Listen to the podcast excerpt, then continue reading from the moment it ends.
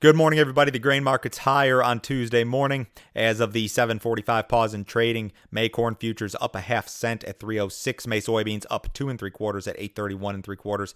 May Chicago wheat up four and a quarter at 525 and a quarter. May Kansas City wheat up six at 476 and a half. May spring wheat up six and a half at five dollars and a half.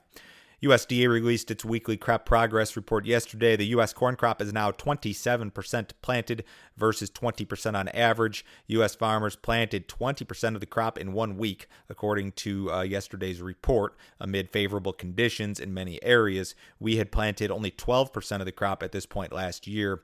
3% emerged versus 4% on average. The eastern corn belt, parts of the south, will see two to three inches of rain during the next week. That could cause some minor issues. So, is this going to be a perfect planting season? No, I don't know that there's a such thing. Uh, is it going to be 2019 all over again? Probably not. The U.S. soybean crop is 8% planted versus 4 on average. As far as major soybean states are concerned, Illinois and Indiana moving the fastest. Illinois is 18% complete, Indiana 11% complete.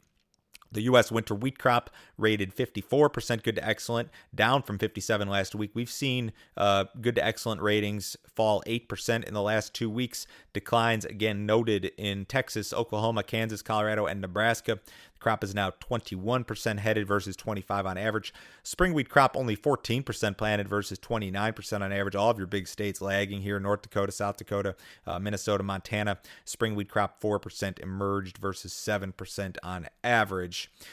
The S&P 500 is trading its best level since March 6th this morning. Really an impressive rally in the U.S. stock market uh, amid the uh, backdrop of the virus, reduced economic activity, a huge spike in jobless claims, and, and likely in unemployment. Um, from the March 23rd low to yesterday's close, the cash S&P index had rallied 31%. We're up another 1.5% here this morning.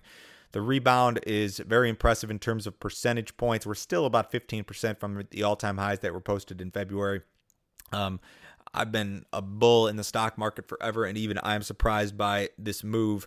Um, I mean, the the economy has been suppressed. I think, in my opinion, I, I would like to be an optimist and think that when things start opening up again, we can return to a normalish state of economic activity. But I just don't know what the timing is going to be. Um, you know, you you do have to remember that we've just got an enormous, enormous amount of stimulus uh, in the system here that's that's been injected by the government. And I don't know if people realize how much money a trillion dollars is, and we've got trillions of dollars in stimulus floating around here, and that's probably part of the reason. Um, if you're an inflationary person and uh, you think that all of this money printing is inflationary, you know stocks are priced in dollars, and uh, maybe maybe that's part of it as well. Uh, this was a story over the weekend, but I did not discuss it yesterday. Tyson is warning of meat shortages in the U.S. amid plant closures. It's kind of a scary prospect. The U.S. food supply chain is breaking, warned John Tyson. More than 5,000 U.S. meat and food processing workers has been infected with the coronavirus or have been exposed. There will be limited supply of our products available in grocery stores until we are able to reopen our facilities that are currently closed. That's what John Tyson said in a release. Um, so still major, major problems here. You look at uh, the boxed beef market yesterday. Choice boxes were up $18.5 at 311.84. Select boxes uh, up $19.76 at 298.78. Those are record highs, and you've got the cattle market under pressure. Um, just amid a supply chain that is is broken. Um, the the packing plants are operating at reduced capacity. A lot of them are shut shut down. Uh, the processing capacity in this country drastically reduced for all of the livestock products. It's, it's a major major mess that we've got going on here.